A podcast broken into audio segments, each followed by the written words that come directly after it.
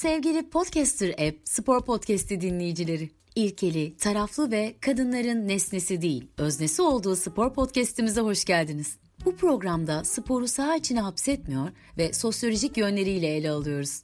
Oyunlardan bir dünya kuran ve sporu yaşamın tam da merkezinden anlatan program Anıl Hoca ile yakın markaj başlıyor. Merhaba sevgili Podcaster Hep Spor Podcast'i dinleyicileri.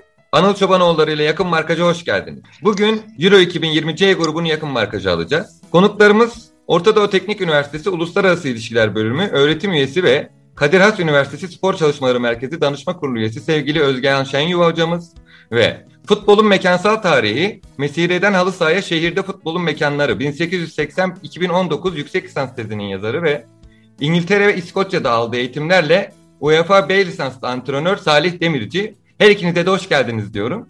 Merhaba. Merhaba, hoş bulduk. Bu programımızda C grubunu konuşacağız ama öncesinde benim sizlere birer tane e, futbola dair, futbolun içinden sorum olacak. Öncelikle Özgen Hocam sizle başlayalım istiyorsanız. Tabii bekliyorum onu.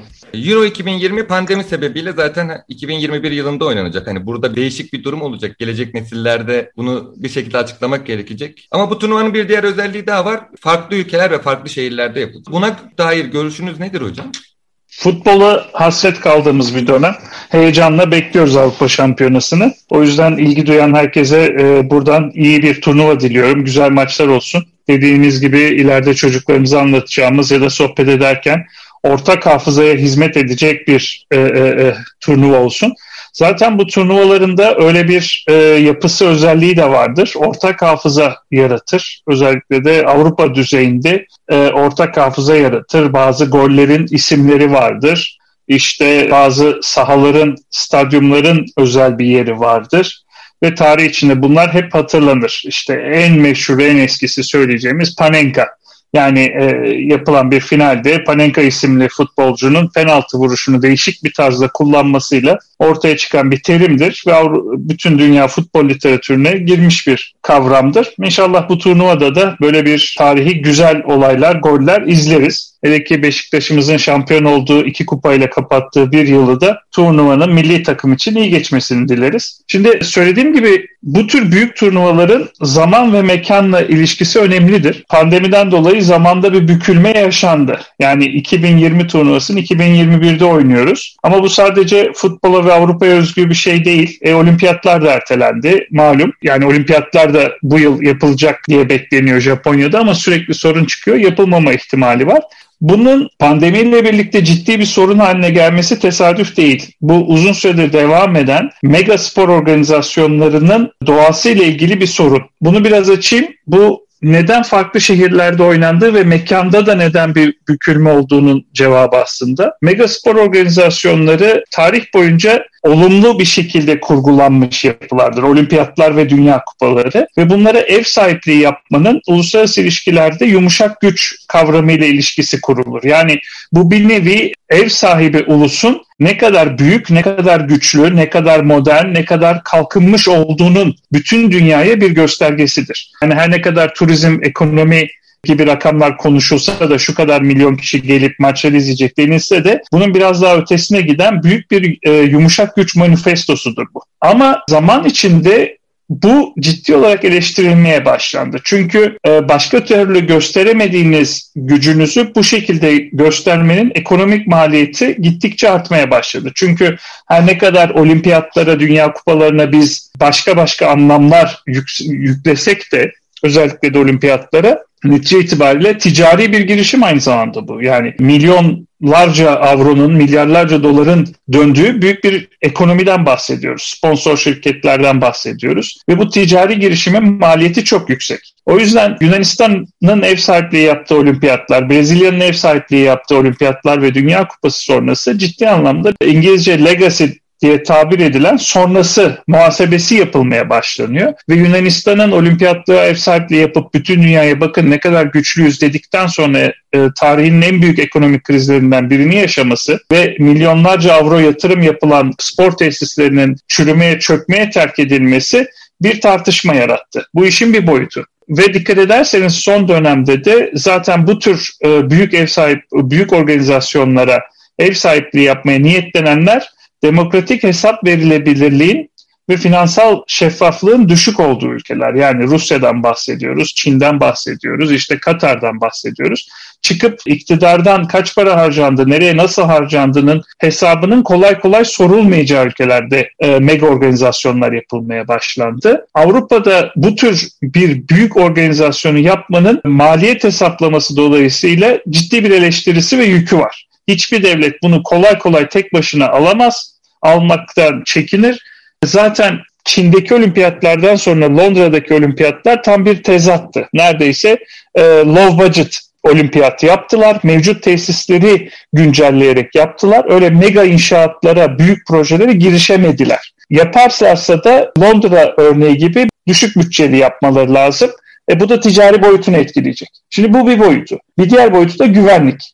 Yani bu kadar terör saldırılarının güvenlik konusunun göç konusunun güvenlikleştirildiği bir dönemde uluslararası ilişkiler jargonuyla konuşursak bu tür büyük mega organizasyonla ev sahipliği yapmak ve yüz binlerce kişiye sınırlarınızı açmak her ülkenin de kolay kolay almak isteyeceği bir risk değil. Kırılma noktalarından biri belki de Fransa'da aynı gece hem milli takımın maçı, milli maçın oynandığı stadyuma hem de bir metal müzik konserinin yapıldığı konser salonuna yapılan eş zamanlı saldırılar ve bu popüler futbol maçlarının, milli maçların ne kadar büyük bir güvenlik riski teşkil ettiği tartışılmaya başlandı. E zaten olimpiyatlar işte maratonlarda güvenlik riski her zaman tartışılıyordu. Bu da birinci söylediğim konu olan maliyet konusunda da ciddi bir artışa yol açıyor. Her şeyin, herkesin hedef olabileceği, dronlarla bile saldırı yapılabileceği bir dönemde tek bir ülkenin çıkıp bu kadar büyük bir organizasyona ev sahipliği yapması çok kolay bir şey değil. Son maddede insan hakları maddesi ciddi tartışma yaratılan. Çünkü ne zaman bir ülke bu tür bir büyük organizasyon ev sahipliği yapsa o ülkede gene biraz akademik literatüre gidersek Agamben'in tarif ettiği şekilde olağanüstü bir hal yaratılıyor. Güvenlik açısından, ekonomik açısından ve mevcut kazanılmış haklar, özgürlükler askıya alınabiliyor. Bunun ilk işaret fişeği İsviçre Avusturya'nın 2008'de ev sahipliği yaptığı Avrupa Şampiyonası'nda görüldü. Mevcut olan bir suçu araştırma ve suçluları cezalandırmadan neredeyse suç olmadan engel olmaya geçen bir sürece girildi. Bu nasıl yapıldı? Maçta olay çıkarması muhtemel kişileri maçtan önce derdest edip bir şekilde gözaltına alıp maç sonuna kadar işte yaratılan sokaklardaki geçici bölgelerde özgürlüklerinden mahkum bırakıldı. Bir suçları var mı? Yok. Potansiyel üzerinden yapıldı bu iş. Ve hem İsviçre'de hem Avusturya'da bu konuda insan hakları örgütleri, barolar ciddi anlamda isyan çıkarttılar. Siz ne yapıyorsunuz?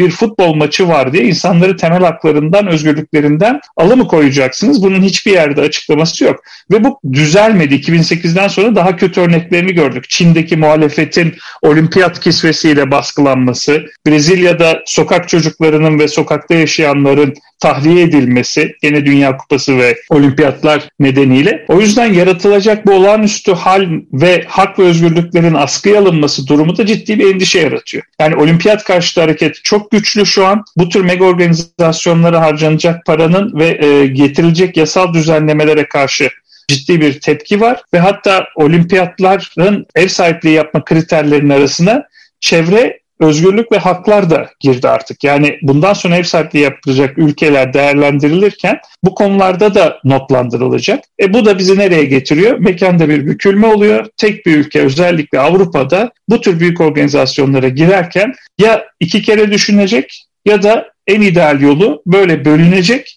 Hele ki artık pandemi de var. Bütün Avrupa geneline yayılmış bir şekilde farklı ülkelerde, farklı şehirlerde yapılacak. Bunun artıları eksileri var. Onu ayrıca konuşuruz ama şöyle düşünün. Amerika'daki işte Major League Soccer'ın deplasman haritasını Avrupa'nın üstüne koymuşlardı.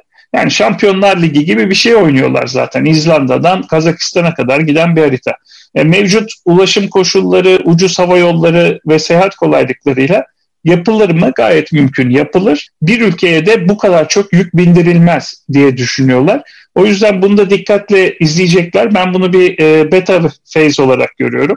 Yani bu Avrupa Şampiyonası'nın farklı şehirlerde yapılması, farklı ülkelerde yapılması bundan sonrası için norm haline gelebilir. Hocam bu güzel bilgiler için çok teşekkür ediyoruz. Böyle bir bilgi denizinde yüzdük, serinledik, rahatladık. Salih Hocam size de tekrar hoş geldiniz diyorum. Hoş bulduk, teşekkürler. Siz UEFA B lisanslı antrenörsünüz. O yüzden size biraz da alanınızla ilgili bir soru yönetmek istiyorum. Şimdi Türkiye'de sıklıkla futbolda altyapı sorunlarının yaşandığından bahsedilir. Altyapıdan istenen performansın sağlanamadığından bahsediliyor. Hı hı. Ancak buna dair de net bir hamle hiçbir zaman görmüyoruz. Peki siz İskoçya ve İngiltere'de de bulunmuş, orada eğitim almış birisi olarak Avrupa'daki futbol altyapısında ne gibi gelişmeler oluyor? Bunu bize aktarabilir misiniz? Belki oradan bir kendi kafamızda bir kıyaslamada yapmış olabiliriz. Yani şöyle bir cevap verebilirim. Belki hani çok geniş bir konu esasen. Yani belki saatlerce bunun üstüne konuşabiliriz ama hani yakın zamanda bakıp incelediğim ben dikkatimi çektiği üzere bu son Şampiyonlar Ligi finali üzerinden belki bunu hani örnekleyebiliriz. İşte Chelsea ile Manchester City oynadı. iki İngiliz takımı. Ama tabii ben bu takımlar uluslararası takımlar. E, kadrolarında Chelsea'de 3 İngiliz oyuncu vardı. Manchester City'de ilk 11'leri söylüyorum. 4 İngiliz oyuncu vardı. E, geri kalan 14 oyuncu farklı ülkelerdendi. E, ama hani ne kadar farklı ülkelerden bu oyuncular? Esasen ona bakmak lazım. Yani Avrupa ya da dünya futbol dediğimiz şey futbolun en tepe organizasyonu, kulüpler düzeyindeki en tepe organizasyonunda en tepe düzeyindeki takımlarda nasıl e, cereyan ediyor? Ona baktığımız zaman toplam e, ilk 11'lerde çıkan 22 oyuncunun 20'si 15 ile 21 yaş arasında. Yani burada UEFA terimi futbola, futbola genel geçen bir terim olduğu için belki vurgulamak lazım. Homegrown statüsünde ki futbol eğitimlerini Batı Avrupa ülkelerinde almışlar. Homegrown ne demek? Yani belki bilmeyenler olabilir. Futbolda adeta bir etiket bu. Ee, hangi kulüp altyapı etiketini oyuncunun üzerine vurdu? Bunu anlıyoruz. Örneğin işte siz e, Türkiye'de doğmuş olabilirsiniz. Bir yaştan sonra 10 yaşındayken bir şekilde İngiltere'ye göçmüş olabilirsiniz. 15 ile 16 yaş arasında İngiltere'de futbol oynamış olabilirsiniz. Sonra İspanya'ya geçersiniz. 18 ile 21 arasında İspanya, 21 yaş arasında İspanya'da bir kulüpte futbol eğitimi aldıysanız siz artık İspanya homegrown bir oyuncusunuz ve sizi UEFA listesine, şampiyonlar listesine bu şekilde yazabilirler. Bu sebeple hani esas bizim de e, bir futbolcu ve alt tarafı noktasındaki referansımız bu terim. Şampiyonlar Ligi'ne de baktığımız zaman e, 20, bu 22 oyuncunun 20'si ilk 11'lerde çıkan Batı Avrupa ülkelerinde. İngiltere'de, Fransa'da, Almanya'da, İspanya'da, İtalya'da, Portekiz'de ve Belçika'da altyapı eğitimlerini almışlar. Bu ülkelerde doğmamış oyuncular ve Ederson mesela Brezilya'da doğmuş ama 17 yaşında Portekiz'e gelmiş. Raheem Sterling Jamaika'da doğmuş ama çok erken yaşta İngiltere'ye geldi. Jorginho Brezilya'da doğmuş ama 15 yaşında İtalya'ya gelmiş. Yalnız iki istisna var. Ee, onu da hani bizim konuşacağımız C grubu bazında yine e, oraya da bir sinyal çakmış olalım. E, Thiago Silva Brezilya altyapısı ancak hani 36 yaşında bir oyuncu ve Zinchenko City'nin sol beki Ukrayna altyapısı bir oyuncu. Bunun haricinde tamamı Batı Avrupa altyapısı almış oyuncular. Dolayısıyla hani dünyanın geri kalanıyla e, Batı Avrupa artık bu anlamda ciddi şekilde ayrışmaya başladı. Hani sanki bir sanayi devrimi hikayesi gibi bir futbol altyapı meselesiyle bu işi adeta bir futbol üretim bandına dönüştürdüler ve üst düzey oyuncular tamamen buraların altyapılarından, buraların imkanlarını kullanarak çıkıyorlar. Ve elde imkan olarak ne var? Birincisi mutlaka çok yüksek tesis imkanları var. İkincisi tesis ve onun etrafındaki organizasyon imkanları var. İşte beslenmesinden tutalım know-how'ına kadar bu ülkelerde yoğunlaşmış durumda. İnsan kaynağı, şehirleşme, kulüp organizasyonları, federasyon regülasyonları, ülkelerin futbola yaklaşımları hepsini bir arada tuttuğumuz zaman özellikle göçmenler için ki hani bakıyoruz birçoğu atıyorum Avrupa ülkesinde doğmamış olsa dahi burada futbol eğitimini alarak yükseliyorlar. Dolayısıyla çok daha böyle derin belki detaylı anlatılabilir ama bence hani bu e, rakamlar bence flash'ı net olarak ortaya koyuyor. Yani Batı Avrupa ülkeleri ülkenin diğer dünyanın geri kalanı arasında makas çok fazla açıldı. Güney Amerika ülkelerinin belki yani bugün Euro konuşuyoruz. Daha sonra Dünya Kupası konuşacağız. Yani Arjantin, Brezilya çok yüksek sayıda oyuncu ihraç etmelerine rağmen hani elit oyuncu seviyesinde maalesef Batı Avrupa'nın artık iyice gerisine düşmeye başladılar.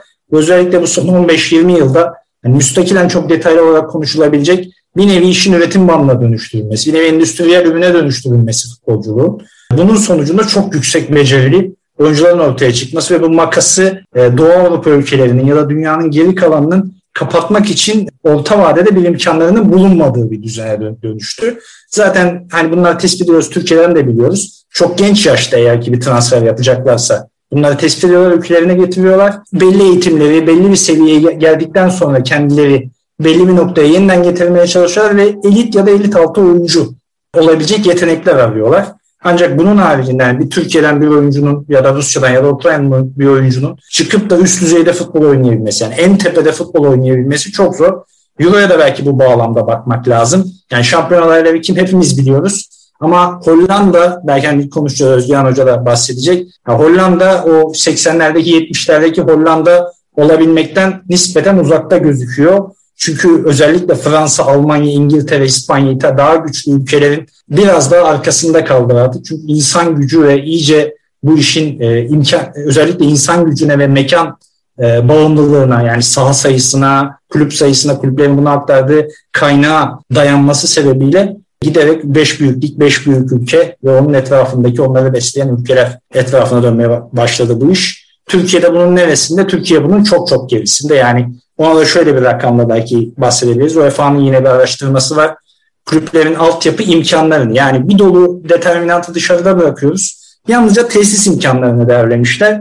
O imkanlarda işte San Marino, Andorra, Liechtenstein gibi e, esasen hani ne futbol ne dünya siyasetine pek önemi olmayan ülkeleri dışarıda bırakıyoruz. 22 tane Avrupa ülkesi içerisinde tesis ortalamasını sıralamışlar herkesin en zirveli gibi. Yani bizde ne var işte 18-21 takımlı bu sezon. Süper Lig var. Araştırma yaptıklarında 18 takımlı. 18 takım başına düşen e, idman sahası sayısı 4.3 Türkiye'de. 22 ülke arasında biz 19. sıradayız. Yani böyle bir durumda doğal olarak daha hani antrenör kalitesine şuna buna vesaire gelemiyoruz. Önce bir oyun imkanı yaratmamız lazım. Zaten şehirlerde kulüpler dışı futbol oynanabilecek imkanların sınırlı olduğunu etrafına bakan herkes görüyor. Onun pek bir izahata muhtaç olduğunu düşünmüyorum. Ama henüz daha yani temel emekleme seviyesine geri dönmüş durumdayız biz. Kolay değil. Üst düzeyde Euro bazında işte burada şampiyona bazında ortaya koyacağımız oyun bence sahip olduğumuz imkanların dahi ötesinde olacaktır. O da bir açıdan sevindirici. Özellikle bu karşılaştırmanın analiz için çok teşekkür ediyoruz. Çok yararlı oldu. Şimdi o zaman hazır biraz da sizden pası da almışken ben de bir ara pasla Özgen hocama döneceğim. Euro 2020 C grubunu değerlendireceğiz bugün. Grupta Hollanda, Avusturya, Ukrayna ve Kuzey Makedonya var. E, bu gruba dair hocam görüşlerinizi merak ediyoruz. Özgen hocam ilk önce sizden başlayalım. Sonra Salih hocama da söz vereceğim. Buyurun hocam. Salih çok güzel bilgiler verdi. Çok da basite de indirmek, indirmek lazım ama ben ara pas atayım ya da Verkaç'a gireyim sadece. Bir İzlanda daha çıkar mı mesela? Çünkü mekan falan diyoruz. İzlanda'nın altyapısından da bahsediyor. Çünkü insanlar seni dinleyince hemen akıllarına şey gelecek. Ama İzlanda'nın da sahası yoktu. Nasıl becerdiler? Evet evet yani İzlanda'yı belki sıfırdan bir noktaya gelmiş bir kulüp olarak e, bahsedebiliriz. Hani orta noktaya belki bugün konuşacağımız ülkeler de tamamen benzer. Yani ne Avusturya, ne Kuzey Makedonya, ne Ukrayna'nın şampiyonluk adaylığı adeta mucize gibi bir şey. Yani İzlanda da o klasmanda bir. İzlanda da sıfırdan oraya geldi. Yani benim az önce anlattığım e, mesele ise daha çok hani üst düzeyde en yukarı seviyeye elit e, noktaya oyuncu çıkarabilmek. Yani İzlanda'nın burada elit noktaya çıkarabildiği oyuncu sayısı birdir belki ikidir. Yani zaten e, ne fiziksel imkanları ne nüfus kapasitesi bundan uzakta bir ülke. Ama tabii ki yani yapılabileceklerin elindeki imkanların ya da olmayan imkana dahi daha fazlasını üretebilmek için çaba göstermeye kesinlikle çok iyi bir örnek İzlanda yani. Hani bir doğrudan korelasyon kurduğum anlaşılmasın yani işte sağ imkan demek başarı demek hayır yani sağ bir gösterge. Diğer tüm determinantların adeta hani hemen hemen aynı oranda önem verildiğini, aynı oranda iyi kalitede olduğunu aşağı yukarı tesis sayısından, tesislere, tesislerin sayısından ya da onların e, kalitesinden e, bence anlayabiliriz. E, İzlanda baştan doğru iyi bir örnek ama elit seviyede olması imkansız bir ülke. O zaman bu altyapı ve diğer konulardan bahsedersek Hollanda bu grupta dikkat çekiyor. Yani Salih'in şeyi çok güzeldi. Sanayi devrimi, endüstri inkılabı eski tabirle söyleyecek olursak. Latin Amerika, Afrika ham madde sağlıyor ama onu işleyip parlatıp makinenin içine yerleştiren Batı Avrupa olmaya başladı. O yüzden yani oradan da oyuncu çıkmıyor mu? Çıkıyor ama dediği gibi e, fundamental eğitimini alması, e, beslenmesinden psikolojiye kadar resmen sanayi devrinin başına dönmüş gibiyiz. Ham madde geliyor ama işleyip onu değer kazandıran, değerlendiren Batı Avrupa oluyor. Elit altıya da daha az değerlendirileni de dünyanın geri kalanına dağıtıyorlar. Hollanda aslında bu konuda 88 Dünya Kupası finali işte e, Dünya Kupası diyorum Avrupa Şampiyonası beri ortalıkta yoklar. Yani e, zaman zaman çıkış yapıyorlar. Beklenti her zaman yüksek. E işte e, final oynadılar. Ondan sonra e, Dünya Kupası'nda e, üçüncü oldular 2014'te falan. Bir şeyler geliyor ama beklentiyle ortaya çıkan başarı arasında hep bir uçurum var. Ama Hollanda bir jenerasyonu elden değiştirdi şimdi. Yani o Van Persie'li dönem bitti ve ne, ne sunacaklar merak ediliyordu.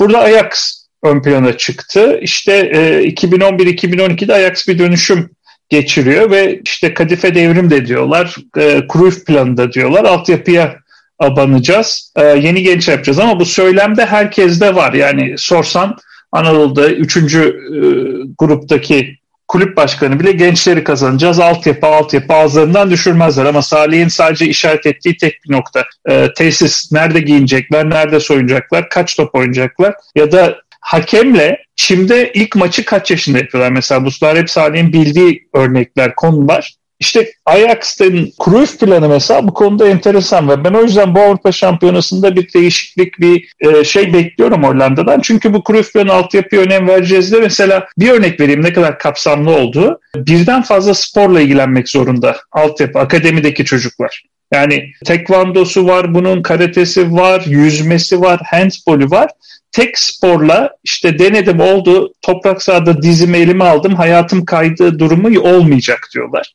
Yani psikolojik destek, ebeveyn eğitimi var. Çocuk antrenmana gidiyor, geliyor ama evde akşam yemeği ne olacak? Başarısız maçı kaybettikten sonra ebeveynler ona nasıl destek olacak? İşte antrenmana getirirken nasıl moral motivasyonu yapacak? Böyle çok kapsamlı plan yapıyorlar ve çok cüzi bir para harcıyorlar. Yani Hollanda'nın maddi durumuna karşı Ajax'ın zenginliğini düşünürsen işte tahmin edilen 200-250 bin avrodan falan bahsediyorlar. Cruyff planı için ayrılan bütçeyi. İki isim yani Delikt 9 yaşında giriyor. 19 yaşında Ajax kaptanı oluyor. Matthias Delikt ve Juventus'a 80 milyon avroya Juventus'a satılıyor. 19 yaşında Ajax'tan çıkıp ve iki sezondur ilk 11 oyuncusu Juventus'ta bir omuz sakatlığı dışında. Yani e, gençlere fırsat verme dediğiniz şeyde 9 yaşında Ajax'a girip 20 yaşında Juventus'a 80 milyona satılan bir oyuncudan bahsediyoruz şey yani ilgili olanlar hayat hikayesini ve e, mesela bu akademide nasıl farklı pozisyonlarda kendisini geliştirdiğini merak edebilir. Başka bir alternatifte mesela De Jong. Gene izleyeceğiz. Daha yaşlı, 24 yaşında. Ama mesela burada da Salih'in dediğine bir işaret olacak. Ajax'ın ilk elemesinden geçemiyor. E, De Jong çok zayıf. Wilhelm 2 e, yetiştiriyor onu. Ama 18 yaşında Wilhelm ve profesyonel oynarken, maça çıkarken Ajax U21 e, neredeyse 10 milyon avro verip alıyor bunu. Yani Ajax U21 10 milyonluk bir transfer yapıyor. Yani bizim Beşiktaş, Fenerbahçe, Galatasaray 10 milyon avroya oyuncu alsa havaalanında karşılıyoruz. Bunlar U21'e alıyorlar. Sonuç ne? Barcelona'ya 86 milyon avroya satılıyor. Ve U21 içerisinde. E gene izlemek, dikkat edilmesi gereken bir oyuncu henüz patlama yapamadı ama işte yeni Bergkamp dedikleri Danny van de Beek o da 24 yaşında 40-45 milyon avro civarında değeri var. Hollanda o yüzden grubun tabii ki favorisi. Atak bir futbol izleyeceğiz, teknik taktiğe girmeyeceğiz. 26 oyuncunun 14'ü ülke dışında oynuyor. Bu önemli bir şey bence kenarda bulunsun. 637 milyon avro gibi bir bedelleri var. Sadece karşılaştırma için Makedonya'nın toplam değeri 61 milyon avro. Şimdi bunların maçını izleyeceğiz. Yine ilginç bir şey bence. 26 oyuncusu var Makedonya'nın. 23'ü ülke dışında oynuyor. Bir de bu, bu oyuncu var. Yani Makedonlar bu oyuncuları izlemiyor zaten. Kendi liglerinde izlemiyorlar. Her biri dağılmış durumda. Bunlar bence e, iki tane çok basit gösterge ama grupta bizi neyin beklediğinin göstergesi. Zaten Makedonya sürpriz yaparak geldi. Elemelerden geldi ve matrak bir şey zaten aynı gruptalardı Avusturya ile Grupta bir başarısı yok zaten. Avusturya'ya iki maçta da yenilmişler. Ama izleyeceğiz. Yani turnuvanın en zayıf e, halkası olarak görülüyor Makedonya. FIFA sıralamasında 65. sırada. Sürpriz yapar mı? Grupta yapmadılar. Zaten playoffları da e, Belaruslu, Gürcistanlı bir playoff'tu. Yani geldikleri orada da bir sürpriz yapmadılar. Zaten getiren de 37 yaşındaki Pandev yani çıkardıkları e, ilk ve son elit oyuncu olabilir. O yüzden Makedonya'dan bir sürpriz beklemiyoruz ama varoluş yapacaklar. En pahalı oyuncusu da yabancı biri değil. Napoli'de oynayan Elif Elmas zaten. O da 17 milyon avro yani 62 milyon avroluk takımın 17 milyonu Elif Elmas Napoli'de. Enis Bordi var. Levante'de 15 milyon 32 etti. Zaten iki tane oyuncu yarısı. O yüzden böyle bir güzel futbol hikayesi işte Aslanlar Makedonya gibi Perim masalı da çıkmaz. Kül kedisi de çıkmaz. İzleyeceğiz. Türkiye için ilginçliği de Makedonya'nın işte Elif Elmas var. Türkiye'de e, etnik bağları olan bir ülke. Türkçe konuşulan e, bölgeleri var. E, Türkiye'ye büyük sempati olan bir ülke. Futbol tarihinde de Türkiye'nin yeri var. Belki bilenler vardır. Bağımsızlığı kazandıktan sonra ilk futbol maçını, ilk yenilgilerini Türkiye ile alıyorlar zaten. İlk yenen takımı. Ama daha da enteresan bir şey. Öteki programlarda yapmıştır arkadaşlar. Biz de eksik kalmayalım. Makedon e, topraklarında ilk futbol 1909'da oynanıyor ve o zaman hala Osmanlı İmparatorluğu altında. Oraya da devasa bir futbol topu heykeli dikilmiş. Yolu Makedonya'ya düşenler birden bir bizim Ankara havaalanı yolundaki eski garabet kaleci heykeli falan görenler şaşırıyordu lan ne oluyor niye burada kaleci heykeli var diye. Eğer Makedonya'da da dev bir futbol heykeli görürseniz şaşırmayın. Bizim eski belediyenin marifeti değil. Futbolun ilk oynandığı yer olması dolayısıyla dikilmiş oraya.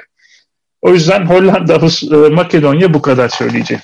Salih Hocam buyurun sizi dinliyoruz. Evet ben e, Özgen Hoca'nın bıraktığı yerden yani Makedonya 2 milyonluk bir ülke. E, hani ben de oyuncuların profiline baktığın zaman e, son açıklanan işte kadroda yani 30 kişilik ön kadrodan yalnızca Aryan Ademi e, Makedonya dışında doğmuştu. Tüm oyuncular Makedon toprakları içinde doğmuştu. Yani bu mucize gibi bir şey yani diasporası olmayan, oradan katkı almayan. Çünkü hani biliyoruz Makedon, Arnavut oyuncular var farklı ülkelerin e, milli takımlarında oynayan. Makedonya kendi ülkesinde doğan ve orada yetişen oyuncu grubuyla e, bir şekilde bu turnuvaya katılma hakkı kazandı. Tabii yani 24 takım olmasının da etkisi var. Ama son biliyoruz işte Dünya Kupası elemesinde de Almanya'yı yendiler. Yani enteresan bir hava yakalamış durumdalar. Bu yönüyle yani ilgi çekici işte peri masalı kovalıyorsanız e, Kuzey Makedonya'yı mutlaka takip etmelisiniz. Ben Hollanda üstünde de e, ufak bir şeyler söyleyeyim. Hollanda Özgen Hoca da bahsetti. Bir e, üçüncü olmuşlar Dünya Kupası ve ondan sonra bir Euro ıskaladılar. Bir tane de Dünya Kupası ıskaladılar. Zaten hani bu Özgen Hoca'nın bahsettiği program başlatmalarının sebebi altyapı programının. Şimdi kadroya baktığımızda ya 30'una yakın oyuncular var. 30 yaş civarında ya da 20'sine yakın oyuncular var. Arası boş. Arası zaten bu bahsettiğimiz turnuvalara gidemeyen oyuncu grubu. Aşağıdan yeni bir oyuncu grubu geliyor. İşte yeni hocayı da yenilediler. Frank de Bour'la. Ee, zaten hani biz de tanıyoruz, biliyoruz. Son Mart ayında 4-2 yendik bu takımı. Ee, onlar topa sahip olurken biz iyi geçiş oyunları oynadık. Alameti fabrikamız Şenol Hoca ile birlikte. Ve e, onları 4-2 yendik. E, dolayısıyla hani Hollanda evet, Hollanda olması yönüyle grubun favorisi. Ama hani diğer Batı Avrupalı muadillerinin ve 70'lerin 80'lerin gerisinde bir takım olduğunu da söylemek lazım.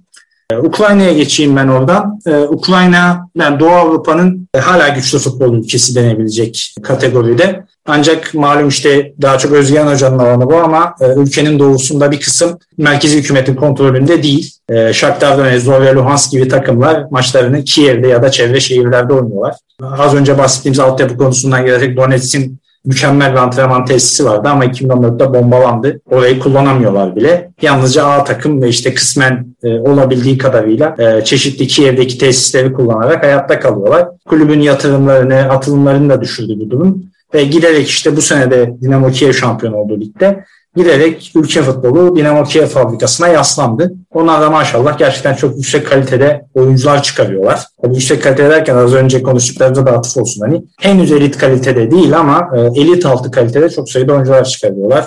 Ukrayna milli takımının da zaten omurgasını bu oyuncu grubu teşkil ediyor. Geneli 25 yaşa yakın o civarda ancak 20 yaş civarında onun altında da oyuncuları var. E, belki turnuvanın genç yıldız adayı İlya Zabarni, Dinamo Kiev stoperi yani mutlaka üst düzey liglerde en iyi takımlarda görebileceğimiz oyunculardan biri olacaktır. Onun haricinde Atalanta'da oynayan Ruslan Malinovski var. Daha önce Belçika'da oynamıştı. Takımın önemli oyuncusu. Tişkankov var. Forvet. Bunu alt yaş turnuvalarını takip edenler hatırlarlar. Son alt yaş turnuvalarından e, birkaçına damga vuran bir oyuncuydu. Yine sol bek Mikolenko var. Bu da aynı şekilde Türkiye'den e, çok sayıda insanın tanıdığı, e, futbolu iyi takip edenlerin tanıdığı oyuncular ve Shakhtar'ın Ukraynalıları Matvienko, e, Trubin, Marlos yine Brezilya olup devşirilmiş bir oyuncu. Ukrayna kadrosunda bulunuyor. Ben onları bu grubun ikincilik aday, ikinci adayı olarak görüyorum. Belki yani Hollanda ile oynayacağım maçta alacakları skora göre durum fark edebilir. Ee, bir de aynı şeyden belki bahsedelim. Hollanda bütün maçlarını Hollanda'da oynayacak. Amsterdam'da.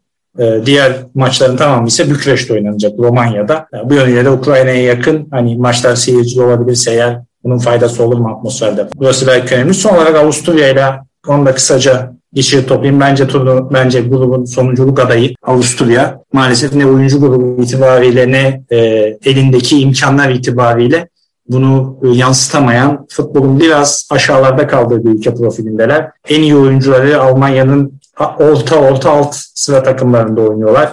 Tabii Red Bull Salzburg'u bundan ayırıyoruz. Red Bull organizasyonunu. Ama onun haricinde bunun üzerine çıkabilecek ne bir lig kalitesi ne bir benzer şekilde altyapı kalitesi var ülkede. E, futbolu biraz 1930'ların e, dahi gerisi 1930'lardaki o futbol tarihini meraklı olanların bileceği o şaşal dönemleri çok çok gerisinde e, bir yerde olduklarını düşünüyorum. Bu şekilde. Şimdi Salih'ten de alıp hemen şeyi söyleyeyim. İlginç takip edecek bir istatistik de şey olabilir. Ee, Ukrayna'dan bahsedildi. Savaş durumu, işgal, bölünmüşlük falan hikayesi var ama muazzam bir potansiyel içeriyor gerçekten. Gruptaki diğer ülkelerden farklı yurt dışına çok oyuncu göndermemiş durumda. Şu anki 26 kişilik kadrosunda sadece 8'i yurt dışında oynuyor. Ve onlar da iyi yerlerde, nispeten dikkat çeken yerlerde oynuyor. Bir yıl sonra bu istatistiğe ya da turnuvadan sonra bu istatistiğe tekrar bakmak lazım. Hele ki ülke ligi e, ciddi anlamda bir darbe yedikten sonra bakalım yani bu potansiyeller göç yapabilir. Yani 26'da 8'inin sadece yurt dışında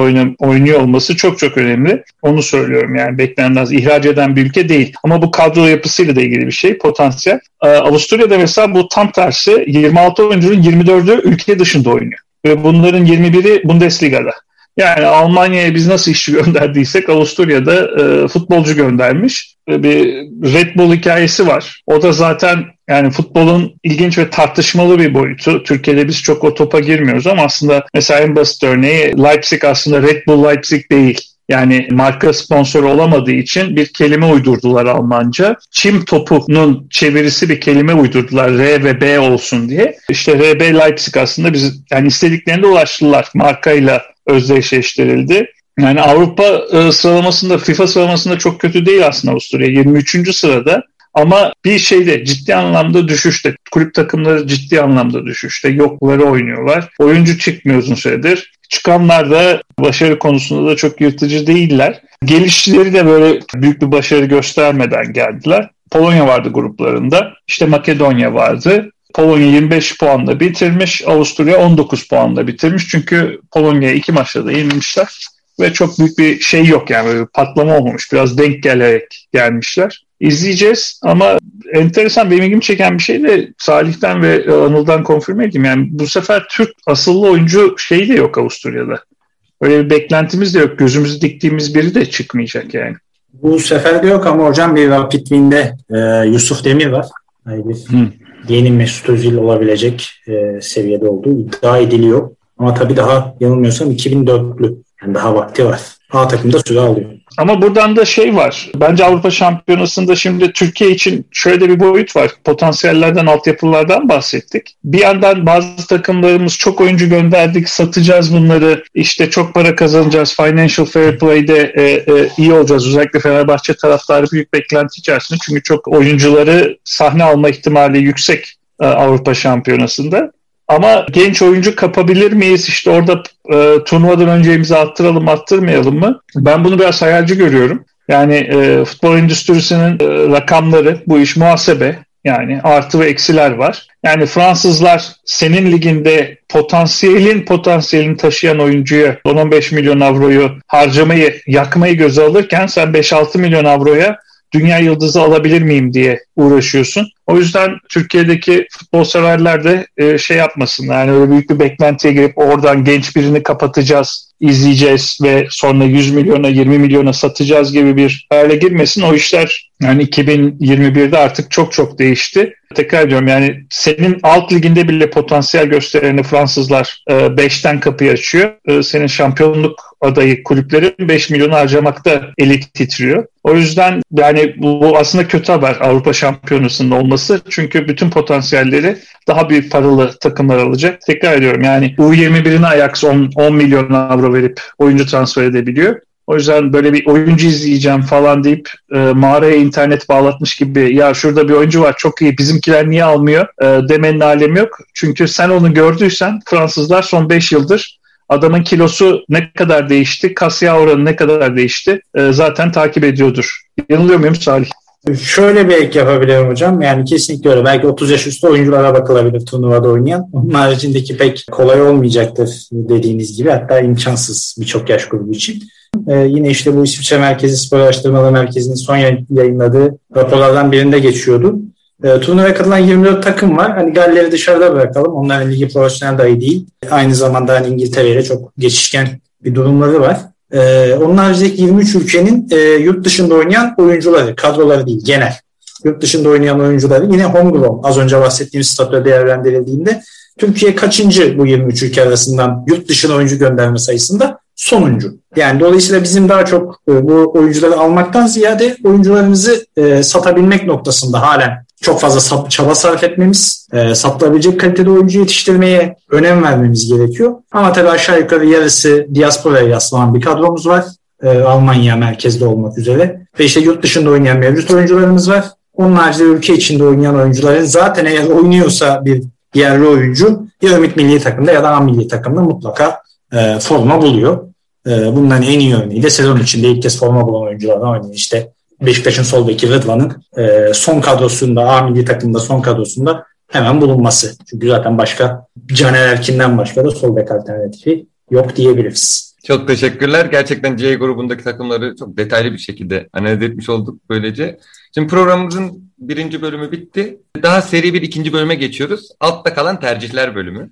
Burada ben ikili tercihler sunacağım ve siz hangi tercihte bulunduğunuzu dilerseniz kısa bir açıklamayla da dile getirebilirsiniz. Yalnız Salih Hocam size burada bir joker hakkı veriyorum. Çünkü hani siz işiniz dolayısıyla bazı sorulara cevap vermek istemeyebilirsiniz. Tercih yapmak istemeyebilirsiniz. Sizin pas hakkınız sonsuz. Onu söyleyeyim. Peki. O zaman ben e, soruları sorayım. İlk önce Özgen Hocam'dan sonra da sizden cevabı alayım Salih Hocam. Bir maçı izlemeye gidebilseydiniz tarihte bir golü, bir anı izleyecek olsaydınız. Van Basten'in 88'de Sovyetlere attığı golü mü izlemek isterdiniz? Yoksa 2012 Avrupa Şampiyonası'nda İbrahimovic'in Fransa'ya attığı o voley golünü mü izlemek isterdiniz? 88 benim hatırladığım, televizyonda canlı izlediğim bir maç. Yani hafızamı zorladığımda işte 86 ve 88'de artık böyle tam ergen olarak hafızaya kazıdım. Yok İbrahimovic.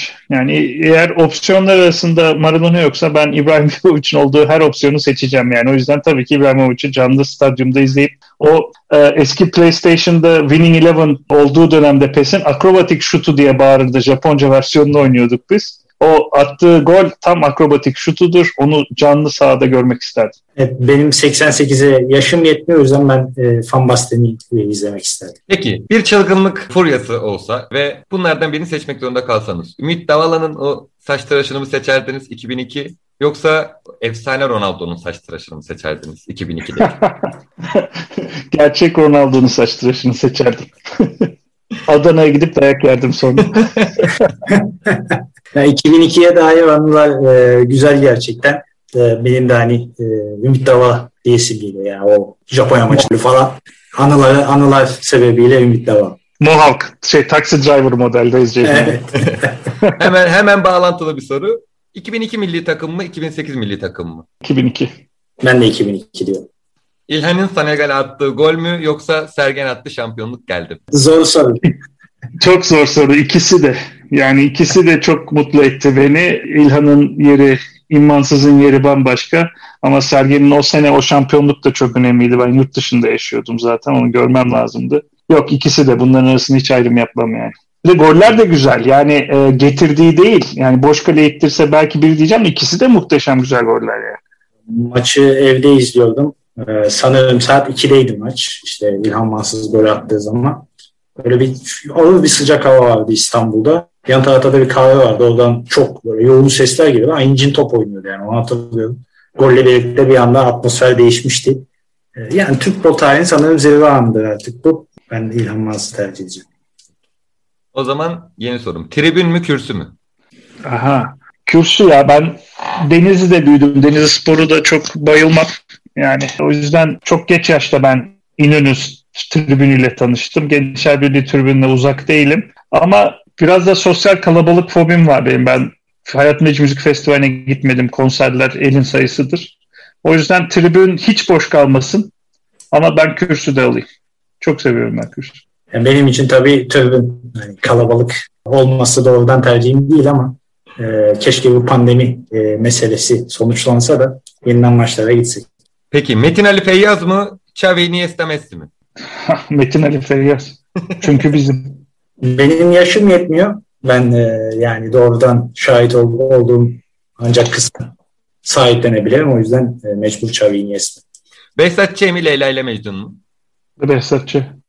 İkisini de doğru düzgün takip edemedim. Pas geçiyorum. Ramos mu Puyol mu? Puyol. Yani orada uzun uzun konuşurum. Katalan meselesi, Atletik Bilbao, Barcelona, işte Madrid ama ya defansta lazım öyle bir adam ya. Yani uzun süredir bize ben Beşiktaş taraftarı olarak ya öyle bir şey lazım ya. Onlardan gerekli. Herkes gol atana bakar. Ama ben kaleci ve defansı hasretiz yani Puyol tabii ki. Ben antrenör gözüyle söyleyeyim Ramos. Onun kadar komple savunmacı gelmedi ama bu Euro kadrosuna da alınmadı. Artık onun devrinin sonu geldi artık. Peki halı sahada takım kursan hangisini çağırırdın? Halı sahada dinamikler değişik hocam malum yani. Halı sahada daha şirkef oyuncu daha iyi iş yapar kesin. yani ne bileyim. Heh. Hocam ben her yere Puyol'u çağırırdım ya sadece halı saha falan. Hayatımdaki her yere çağırırdım. Kavgaya da çağrılır o ya. evet altta kalan tercihler bölümümüz sona erdi. Şimdi son bölüme geçtik. Sizden hızlıca gruptaki sıralama tahminlerinizi alacağım. Zaten yorumlardan birazcık Salih Hocam'ınkini almış gibi olduk ama tekrardan alacağım. Çünkü şöyle bir bölümümüz. Burada kazanan adına biz Tema Vakfı'na 5 adet fidan bağışlayacağız. Yani ya da kazanana en yakın, en çok tutturan adına yapacağız. O yüzden Özgen Hocam sizin tahminlerinizi alayım. Şimdi başka bir yerde böyle bir şey olsa ben Joker hakkımı Salih'ten kullanırdım. Yani ona rağdım abi sen ne diyorsun diye ama farklılaştırmak lazım ki birimiz kazansın o fidanlar bağışlansın. O yüzden şansımızı arttıralım. Ben şöyle yapacağım. Ev sahipliğinden dolayı Hollanda 1. Yani bu gençlerde patlama yapar kendilerini gösterecekler, ispatlayacaklar.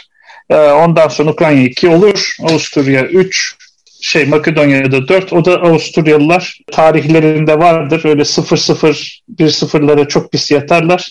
Yani bir iyi bir futbol oynamayacaklar ama ben böyle düşünüyorum yani. Zaten farklı olsun ki illa o fidanlar dikilsin. evet. Ben de Ukrayna'yı bir yere koyayım. Sürpriz yapacaklar diyeyim. Ee, Hollanda 2, Makedonya 3, Avusturya'da grubun sonuncusu oldu. Bu bir yatırım tavsiyesi değildir ama onu da söyleyeyim. evet evet bu bir yatırım tavsiyesi kesinlikle değil. Turnuva Maç olayı diyelim keyfimize bakalım. ha turnuva olayı farklı oluyor ya yani beklenmedik sonuçlar çıkıyor bir oyuncu parlıyor falan. O yüzden ben o turnuva olayı o yüzden güzel yani. Yani tek maç tek maçta e, hiçbir takımın öbür takımı yenememe ihtimali olamaz. Mutlaka bu olasılık dahilinde değil yani matematiksel olarak imkansız. Böyle bir durum. E, o yüzden ben turnuvaların keyfi yani orada mutlaka bir yerden birileri sürpriz yapacak. Bütün maçlar illaki e, kadro kalitesine vesaire belirgin determinatlara göre bel- belirlenmeyecek. Zaten futbolun güzelliği burada. Futbol sahada oynanır. Çok teşekkür ediyorum ikinize de. Programı kapatacağım. Evet sevgili dinleyiciler, turnuva düzenlemenin bütün boyutlarından Agamben'e, futbolda sanayi devriminden İzlanda'nın başarısına, Ankara'da toprağa düşen ilk kaleci heykelinden Makedonya'daki futbol topu heykeline, Ukrayna İç Savaşı'ndan Leipzig'e çok detaylıca ele aldığımız Euro 2020 C grubunu analizini burada bitirdik. Bizi dinlediğiniz için teşekkür ederiz. Sevgiyle, dayanışmayla ve sporla kalın. Hoşça kalın.